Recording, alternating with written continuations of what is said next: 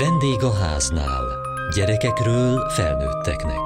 A Kossuth Rádió családi magazinja. Műsorainkban sokat foglalkozunk azzal, hogy mit adhatunk gyermekeinknek, hogy kiegyensúlyozott, boldog emberekké váljanak. A következő szűk fél órában arra vagyunk kíváncsiak, hogy mi az, amit kaptunk azáltal, hogy anyává váltunk. Felismerések, gazdagodások, meg annyi helyzet és életút az anyák érzésein keresztül.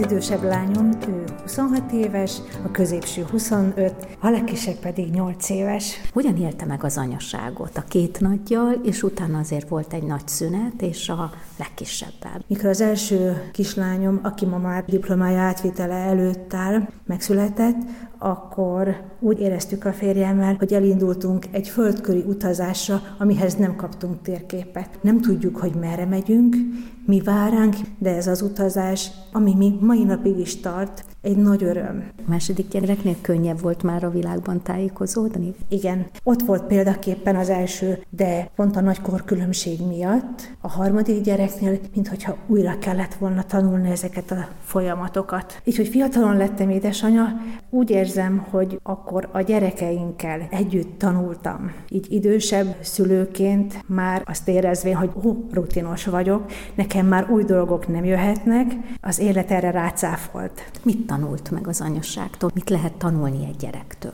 Talán elsőként, amit említhetnék, az önkontroll. Amikor a gyerek többet sír, mint általában szokott, vagy hisztizik az üzletben, vagy éppen nem hallja meg, hogy mit mond az édesanyja, nem fogad szót, és ez hihetetlen önkontrollra, nyugalomra inti az embert. Ő mondta magának, hogy csak nyugodtan, csak nyugodtan, mert ilyenkor a gyereket szokták nyugtatni, nem az édesanyját. A kezdet-kezdetén a gyereket próbáltam, de aztán rájöttem, hogy célra vezetőbb, hogyha édesanyja nyugodj le, minden rendben lesz, minden jóra fordul, és érdekes mód, hogy ez működött. De aztán még mi volt az, ami úgy látta, hogy tanulni lehet a gyerekektől, illetve magától az anyaságtól, az önkontrollon kívül? Valójában mire is van szüksége egy gyereknek? Csak a szeretetre, a figyelemre. És rájöttem, mert számtalanszor előfordult, hogy hallom, mit mond, de nem figyelek kellőképpen a gyerekre. De úgyis addig fogja mondani, amíg minden tekintetem, minden figyelmem rászegeződik. Mi nagyon odafigyeltünk a férjemmel, hogy mivel a két nagylány között viszonylag kicsi a különbség, hogy mind a kettőre szakítsunk külön időt. Vele beszélem meg az őt ért örömöket, sérelmeket, fájdalmakat, csak rá figyelek.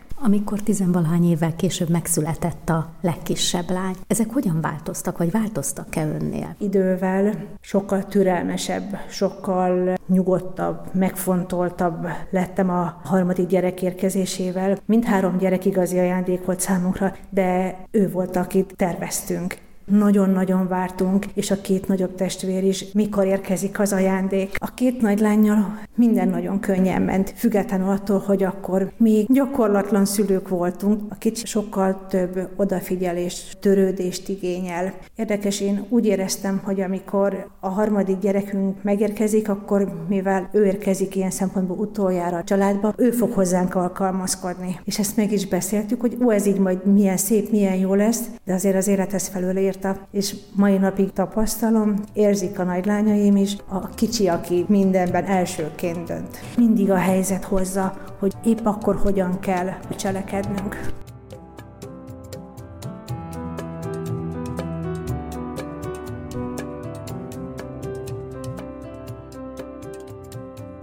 Van abban valami törvényszerűség, hogyha valaki anyává válik, akkor sokkal nagyobb lehetőséget is kap az önismeret útján? Bogár Zsuzsa családterapeuta, tanácsadó szakpszichológus. Szerintem minden nő fejében megfordul a kérdés, amikor ő várandós lesz, hogy vajon hogy is volt az ő anyukája, amikor vele volt várandós. És azért, hogyha van lehetőségük erről megkérdezni az édesanyjukat, már ez egy olyan önismereti utazás lehet, ami lehet, hogy sokkal közelebb visz akár egy-két kérdéshez. És aztán ugye ott van kilenc hónap, amikor ezeket lehet emészgetni. És maga a születés, meg a születés utáni első fél év, az meg, hát azt gondolom, hogy nem csak egy gyerek születik ott meg, hanem megszületik egy anya is. Az anyát sokszor nem is látja meg senki, csak a gyereket, és a gyereken keresztül az anyát, de hogyha esetleg van erre valakinek lehetősége, hogy kap egy kis saját időt, és tud magával is foglalkozni, akkor bizony az, hogy hogy reagálunk gyerekkel egy helyzetben, hogy hogy tudjuk őt megnyugtatni, vagy hogy mik azok a helyzetek a gyereknevelésben, amik így nagyon, hogyha lehet így fogalmazni, irritálóak számunkra, mert nehezen tudjuk őket kezelni, akkor érdemes akár azt a kérdést is feltenni, vajon ezekre a pontokra miért reagálok érzékenyen. És akkor itt elindulhat egy belső utazás, hogy vajon mi a helyzet az én belső gyermekemmel, ami mindannyiunkban ott van, amit lehet, hogy értek akár kisgyermekkorban sérülések, amik ott úgy a lelkünkben, még a lenyomatai ott vannak, hogy vajon a belső kisgyermek énünkre hogy tudunk reagálni.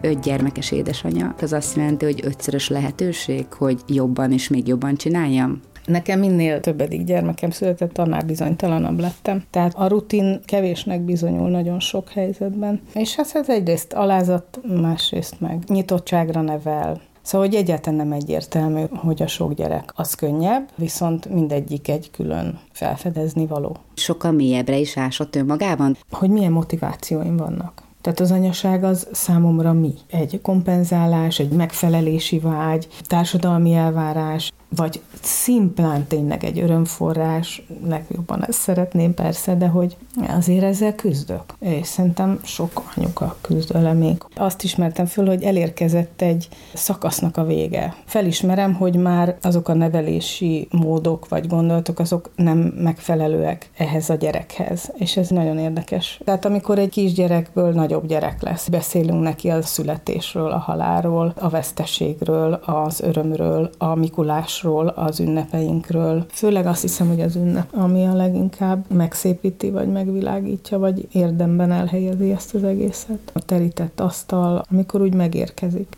azok a legszebb pillanatok. Tanult is valamit a gyerekektől? Csak tanultam. A tapasztalásaim nagy része az rajtuk keresztül történt, igen. A maga a szülés, a szoptatásban benne lenni, az éjszakázások, óvoda és iskola választás, nagy kérdések elé állítanak bennünket mind a mai napig. Jól választott választottam, nem jó választottam, minek a mentén választok, mind nyitottá tettek, és leginkább azt hiszem arra, hogy az alternativitástól állati gazdagnak lehet érezni magát az embernek. Szóval ez a multiverzum lét, ez szuper jó. Sokat tanultam a Waldorf óvodákból, tehát azt a típusú érzékenységet, amit ott ők átéltek. A nagyszülők rajtuk keresztül nagyon jól működtek, azon gondolkodtam, hogy egyáltalán ezek a hagyományos, mert én egy klasszikus családmodellben élek, sőt, van férjem, nem hagyott el, én nem hagytam el a férjemet, vannak nagyszülők, a férjem keres, hogy vajon van-e ennek bármi hiteles átörökíteni való mondandója az utókornak, hogy mi így élünk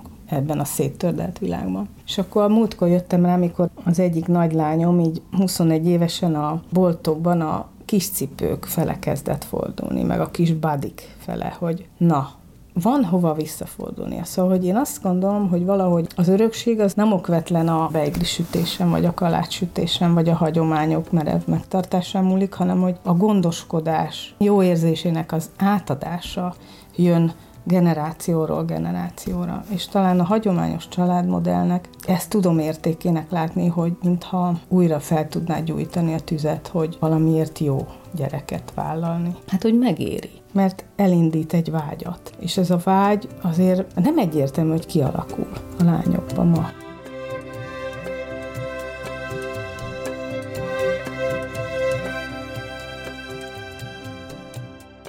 Ilyenkor azért két út van, csinálja ugyanúgy, ahogy eddig, és másik út, aki állandó kérdés feltevésekben próbálj minél jobb anyává és emberré válni. Rövid távon lehet, hogy tényleg könnyebb ezekkel nem foglalkozni? Bogár Zsuzsa családterapeuta, tanácsadó szakpszichológus. Nehéz megtalálni azt gondolom az egyensúlyt. Én nagyon sok anyával dolgoztam, akik azért jöttek el, mert iszonyú bűntudatot éreztek, akár amiatt csak, hogy rászóltak a gyerekükre, vagy hogy szabályt próbáltak húzni a gyereküknél, és nagyon megnehezítik az anyaságot, hogyha egyfolytában ez az önostorozás megy, és hát természetesen persze az se sokkal könnyebb, hogyha az ember úgy csinálja végig, mint egy robot, sok-sok évet, hogy az ember nem foglalkozik ezekkel az érzésekkel, de akkor lehet, hogy kicsúsosodik egy krízisben, vagy akár egy párkapcsolati válságban az egész. Szóval, hogy valahol az a középút lenne jó, hogy felteszem magamnak ezeket a kérdéseket, esetleg szakemberrel, vagy ha van olyan barát, vagy akár a párkapcsolat olyan jó és biztonságos, ahol ezekről lehet beszélni, akkor ezt meg tudom beszélni, de ettől még megélem az anyaságnak a feltöltő oldalát is, mert hogy nagyon sokszor az ilyen önmarcangoló bűntudatos anyákon azt látom, hogy nem élik meg azokat a szépségeket, amiket így meg lehetne élni, és és amiket lehet, hogy tíz év múlva fognak visszasírni. Egyébként miért? Hát miért? Hiába mondják az anyáknak, hogy elég jó anyának kell lenni, ez nem biztos, hogy tud elég felszabadítóan hatni. Hogyan lehet segíteni az anyukákat abban, hogy ezt a gazdagodást megéljék, vagy ezt az önfeledtséget? Hát egyrészt elsajátítani lehet mondjuk ezt a jelenben levést, de azt gondolom, hogy ennél sokkal fontosabb a szorongások oldása. Nagyon sok anya tele van szorongásokkal, hogy jó anya-e. És nagyon sokszor mondom az anyukáknak, hogy a jó anyaságot nem az adja meg, hogy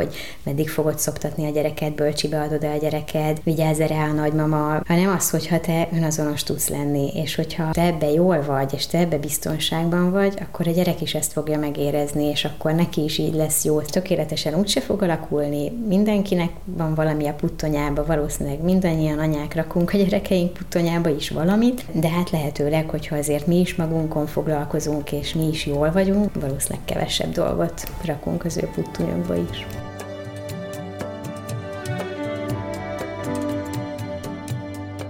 Fel tud idézni azt a pontot, vagy azt az élményt, amikor megérkezett az anyaságba? Talán a legelső az ilyen emlékezetes, mert az így egy ilyen konkrét eseményhez köthető, három örökbefogadott gyerekünk van, csecsemőként nyílt örökbefogadással kaptuk őket, és a legnagyobb lányunk, amikor már velünk volt néhány hete, akkor ilyen hat hetes kontrollra kellett visszavinnünk a kórházba, és akkor ott voltak mindenféle vizsgálatok, ahol kiderült, hogy hát valamiféle neurológiai problémák lehetnek, és hogy érdemes lenne ezt alaposabban kivizsgálni, és ezért akkor ott nekünk azt mondták, hogy be kell őt fektetni kórházba, de úgy több nap napra, hogy én nem lehetek ott vele. És az volt egy ilyen lefagyás, ahol ilyen elevenen megéreztük azt, hogy nem, ez már itt a mi gyerekünk, mi már az ő szülei vagyunk, én az anyukája vagyok, és nekem ez fájna, fizikailag fájna, hogyha őt oda be kellene engednem. És aztán hála jó Istennek nem is kellett. Azért ez így a mindennapokban is van, de hogy vannak ennek ilyen állomásai. Ezért mi nagyon sokat vártunk arra, hogy szülők lehessünk, és nagyon vágytunk rá,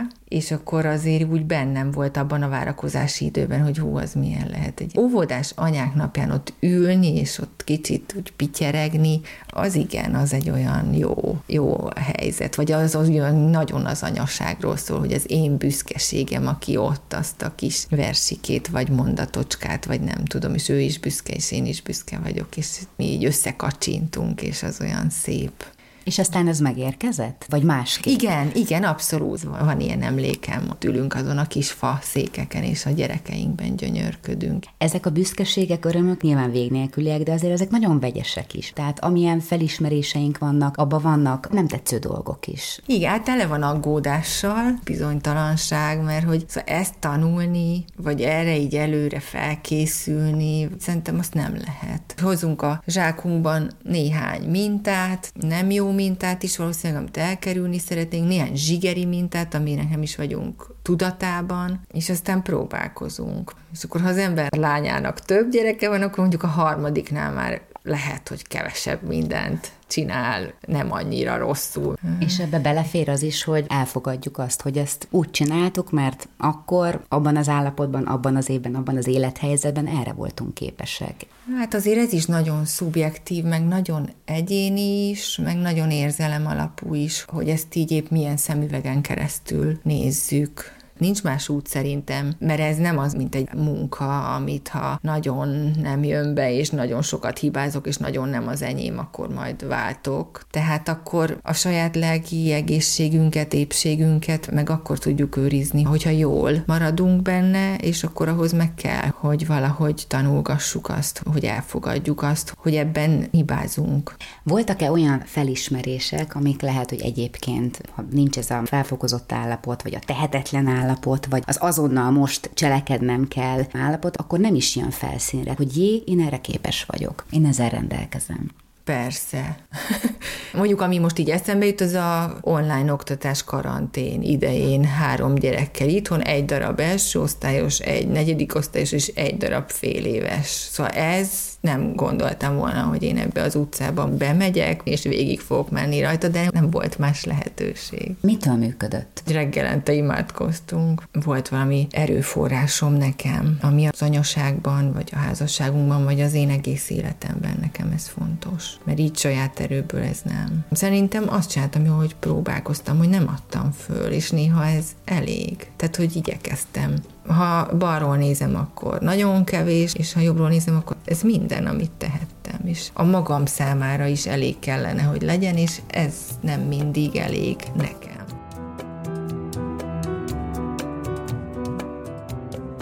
Ez is okozza a legnagyobb örömöt vagy boldogságot, tehát a gondoskodás, ha az anyaságra gondol? Igen, hogy ellátni őket, de nem csak fizikálisan, hanem hogy úgy, mint hogyha egy picit úgy be tudnám őket borítani valamivel, ami, mint a mesékben is valahogy. Valamilyen áthatható érzület, lelkület, nem tudom mi ez a szó. Valami nagyon mélyen azért áthatható abból, hogyha az embernek tényleg fontos az, hogy a gyerekei nyugodt vagy biztonságos környezetben nőjenek fel az is egy nagyon különleges kérdésem a, az anyukaságnak. Ez az alázat, szeretet és mártíromság háromszögéből hogyan lehet kikerülni? És jól kikerülni, úgyhogy azért ne legyenek ennek komoly vesztesei a gyerekek, de hogy az áldozatvállalás nélkül nem nagyon van gondoskodás, viszont abból ne legyen se a gyerek, se a szülő Mártin. Inkább egy olyan hajóban levés. Hol sima, hol szép a tenger, hol nagyon zavaros, aminek én nagyon örülök, hogy elsajátítottam, hogy így viszonylag tudom most már egyensúlyban tartani magamat az ügyben, hogy ha nagy a kilengés is könnyebben találok vissza, meg ha nagyon nagy a szélsőség, öröm bánat irányában, akkor is jobban egyensúlyban tudom magamat tartani. Nagyon sok türelmet tanultam, nagyon sok melegséget, fiatalon inkább olyan sportosabb és morózus voltam. Nagyon sokat nyitottam, az ember szíve, ahogy így melegszik, meglágyul. Ugyanakkor meg iszonyatos tisztelettel vagyok például a szerzetes életformák iránt, akik nem vállalva családot teszik oda az egész életüket egy-egy eszmér. Fiatal akartam is szerzetes lenni. Ha teljesen odaadom magamat a családomnak, ahhoz egy kicsit azért hasonlít, hogy ez az egy dologért áldozatot vállalni.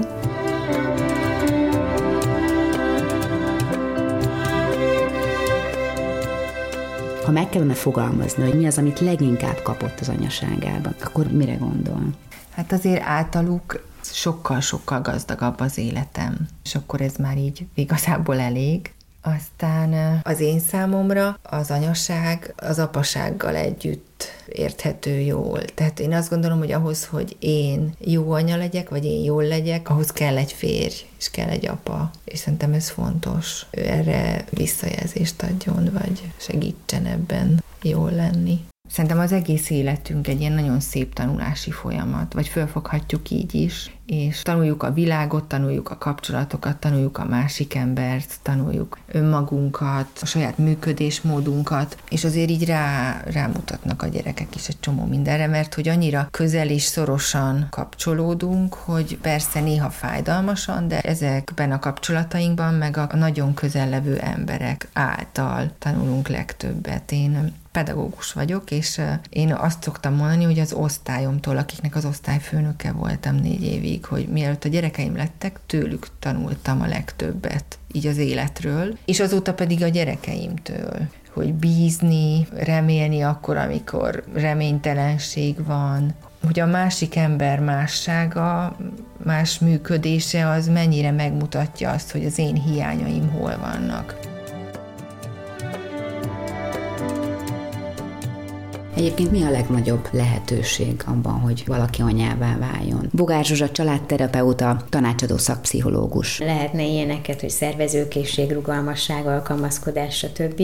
De talán amire a leginkább tanít az anyaság, az annak a megtapasztalása, hogy hogyan hatok én egy másik emberre. Mert szerintem annál erősebben, ahogy egy anya tud hatni akár az érzelmeivel, a személyiségével, a működésmódjával a gyerekére, annál erősebben nincs más kapcsolat. Tehát egy párkapcsolatban sem tud tudunk olyan erősen hatni a másikra, hiszen ott már jó esetben két kifejlett személyiségről van szó, és az anyaságban ráadásul azért többnyire az anyák vannak időben is többet a gyerekekkel, ahogy formálódik a gyerek lelke és személyisége, az nagy mértékben az anyáktól jön, és azért azt megtapasztalni, hogy hogyan formálódik egy kis személyiség, azáltal, hogy milyen mintát adok neki, vagy egyáltalán milyen működésmódban vagyok én benne ebben a kapcsolódásban, az is egy nagy tanulás, amit akár később lehet hasznosítani arra is, hogy már igen, ismerem magam abból a szempontból, hogy hogyan tudok egy másik emberre hatni, vagy hát azok a visszajelzések, amik egy gyerektől őszintén jönnek, tehát amikor egy gyerek nem foglalkozik azzal, hogy mit vár el a társadalom, mit kell mondani, hanem ő tényleg őszintén visszajelzi a szülő felé azt, hogyha valami nem komfortos számára, és hogy ezeket a visszajelzéseket is meg lehet tapasztalni, hogy igen, kapok egy embertől teljesen őszinte és feltételektől mentes visszajelzést. Azon elmerengni egy kicsit, hogy ő, vagy az ő ilyen-olyan viselkedése az miért bosszant engem, és akkor fel lehet fedezni, hogy azért, mert azt magamban sem tudom elfogadni, amit ő benne, és akkor dolgozzak először a sajátomon, és hát ha már magamban el tudom fogadni, akkor benne is el tudom fogadni azt, hogy rendetlen, vagy azt, hogy tele van élettel, és ezért olyan elsuhanó, figyelmetlen, és kicsit olyan felületesnek tűnő, ezen keresztül való tanulásban talán benne van van az én, mint gyereknek a saját anyával való kapcsolat is valahogy az egész így összefonódik. Hogy azt gondolom, hogy az én édesanyám az a saját korlátai, határai és a kapott mintái mentén törekedett jó anya lenni, és én is ugyanezt teszem. És néha van ilyen reményem, hogy legalább nem ugyanazokat a hibákat követem el, vagy kevesebbet, hogy nem tudom, de ez mindegy is. Békésedik, ha van ilyen szó. Megbékélünk a saját anyánk hibáival is, amint látjuk, hogy mennyire nehéz, vagy mennyire lehetetlen tökéletesen csinálni ezt a dolgot. Kiteljesedettség, érzelmi hullámok, szeretet, önismeret, bizalom. Mai műsorunkban arról beszéltünk, hogy ki miként gazdagodhat az anyaságban. Kövessék műsorunkat podcasten, vagy keressék adásainkat a mediaclick.hu internetes oldalon. Várjuk leveleiket a vendégháznál kukac mtva.hu e-mail címen. Műsorunk témáiról a Kossuth Rádió Facebook oldalán is olvashatnak. Elhangzott a vendégháznál. A riporter Juhász Tímea, a szerkesztő riporter Belényi Barbara. A gyártásvezető Mali Andrea, a felelős szerkesztő Hegyesi Gabriella.